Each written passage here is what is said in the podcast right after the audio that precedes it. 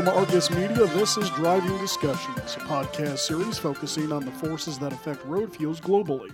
Greetings and salutations once again. I'm Jason Metco, spot ticker reporter here at Argus, and on this episode, we're sitting down for the first time with our base oils reporter, John Dietrich.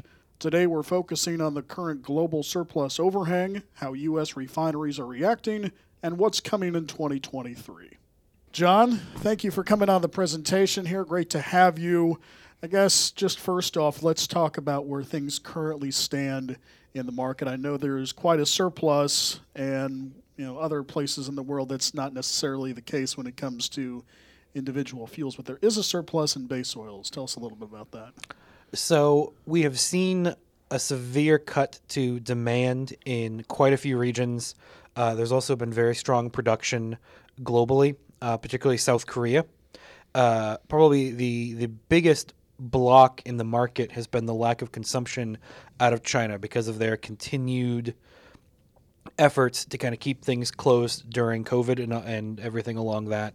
So that's led South Korean material to really flood the market in India, and it's led South Korean and other Asian producers to offer more product into places like Mexico, South America, that are typically places where the U.S. exports a lot of its surplus volumes.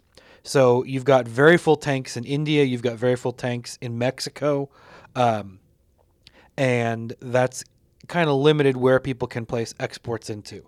We're also seeing reduced demand in Europe, uh, which is another place the U.S. tends to export to, although on a more strategic basis and as a result, there's just there's just a lot of supply everywhere. We're also seeing growing inventories here in the U.S., both on the actual base oils themselves and then what they're used to make finished lubricants like motor oils, engine oils for you know cars, farm equipment, industrial applications, and so with this overhang has, become growing concern about the need to draw down inventories. We're seeing a lot of base oil consumers, kind of colloquially referred to as blenders, seeing a lot of blenders and their customers all trying to really draw back inventories, particularly focusing on material that was purchased in like June, July, when the market was at its peak.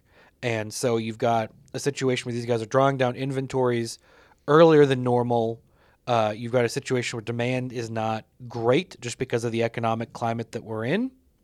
And then you've got a situation where the U.S. base oil producers, they don't really have a lot of places or anywhere really to be exporting any of this surplus. So it's, it's putting a lot of downward pressure on base oil prices at the moment. Let me follow up on a 30,000 foot view of things. How is the war in Ukraine affecting the markets in your realm? So, Russia is a big producer and exporter of base oils. A lot of their material goes to Europe, uh, goes to Turkey. That product is now kind of being diverted toward Asia, toward India. With the sanctions, there are concerns that some of this material is being, say, shipped to other countries nearby, blended with material from those countries, and then being shipped as product from that country. And so it's really Russian base oil but it's been you know sort of transshipped and um, blended with a bit to try to make it seem like it's not Russian base oil. Um, so for Europe, that's left them a little tight on supply. Although the U.S. has the the ability to kind of make up for that. The bigger problem in Europe has been the lack of demand. And a lot of that ties to the Russia Ukraine war because of rising energy costs, rising food costs. And so something like getting an oil change becomes the last thing on your list of priorities. He is John Dietrich, our base oils reporter here at Argus. This is Driving Discussions. Let's pivot now, focus on domestic issues here, specifically refiners. I imagine they're having a tough time right now with this supply glut that's out there, John.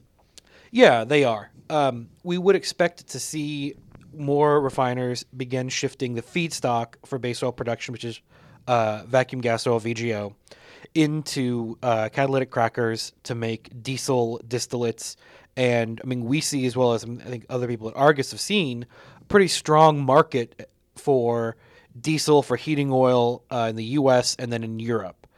So we would have expected some of this glut to be drawn down by refiners taking that action to focus more on distillate production. However, while some of them have, Others have not, and that's kept surplus supplies pretty high in the base oil market.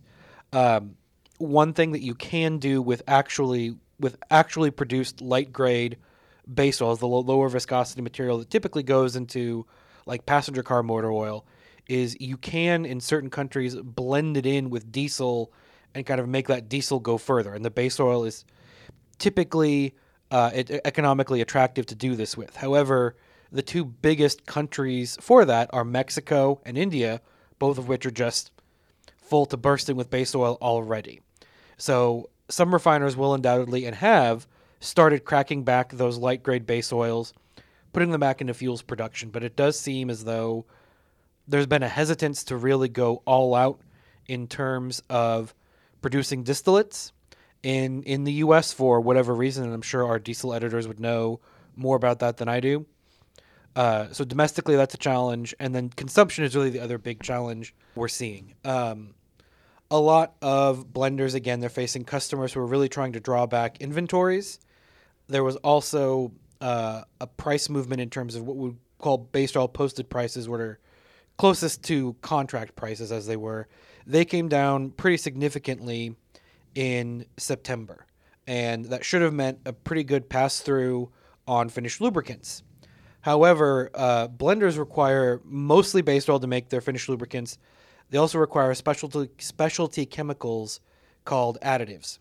And those additives have been extremely tight all year long because the additive producers have very sophisticated, very diverse supply chains. And so it's only taken a hiccup here or there, and suddenly your additive supply is is very reduced. Um, as a result, that limits how much base oil a blender needs because if they don't have the additive to blend it with, they can't make a finished lubricant. So we've seen persistent tightness on the additives, and that's also raised the cost. So for a lot of blenders, that reduction in base oil contract prices didn't really generate much margin because their additive costs ate up almost all of that.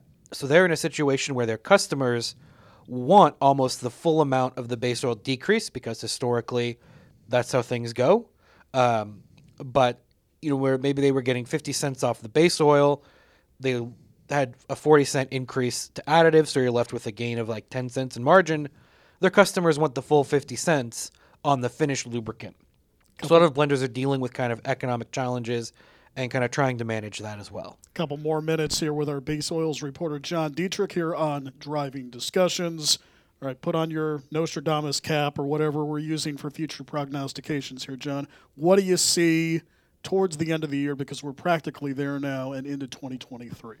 So, at the end of the year, we're seeing just a lot of people pulling down inventories, really soft demand.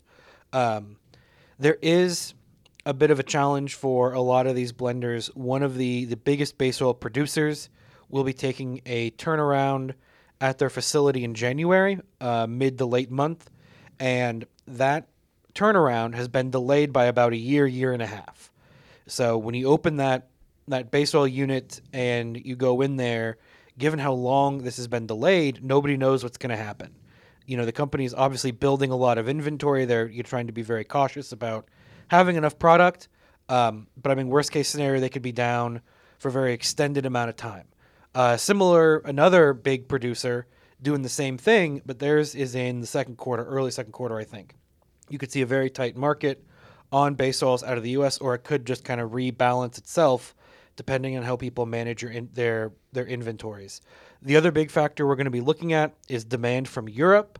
Um, if we continue to see the Russia Ukraine war, that continues to lead to global inflation, major energy cost issues over there, uh, and we don't see that market rebound, the U.S. will continue to be long on product and will have issues exporting it elsewhere. If we see an uptick in European demand, and again, the Russian base oil is not coming in, then that's another way for the U.S. to kind of clear some of these surpluses. But the biggest thing is going to be how do these two key refinery turnarounds go uh, in the first half of next year? John Dietrich, our base oils reporter, his first appearance on Driving Discussions. Thanks, John. All right, thanks. Appreciate it. And many thanks to John for coming on the presentation. We look forward to future appearances to chat about all things base oils with John. And with that, another edition of Driving Discussions is in the books. A production of Argus Media. A reminder to check out the previous episodes in this series, and for more information on Argus's global refined products coverage, visit argusmedia.com forward slash oil dash products.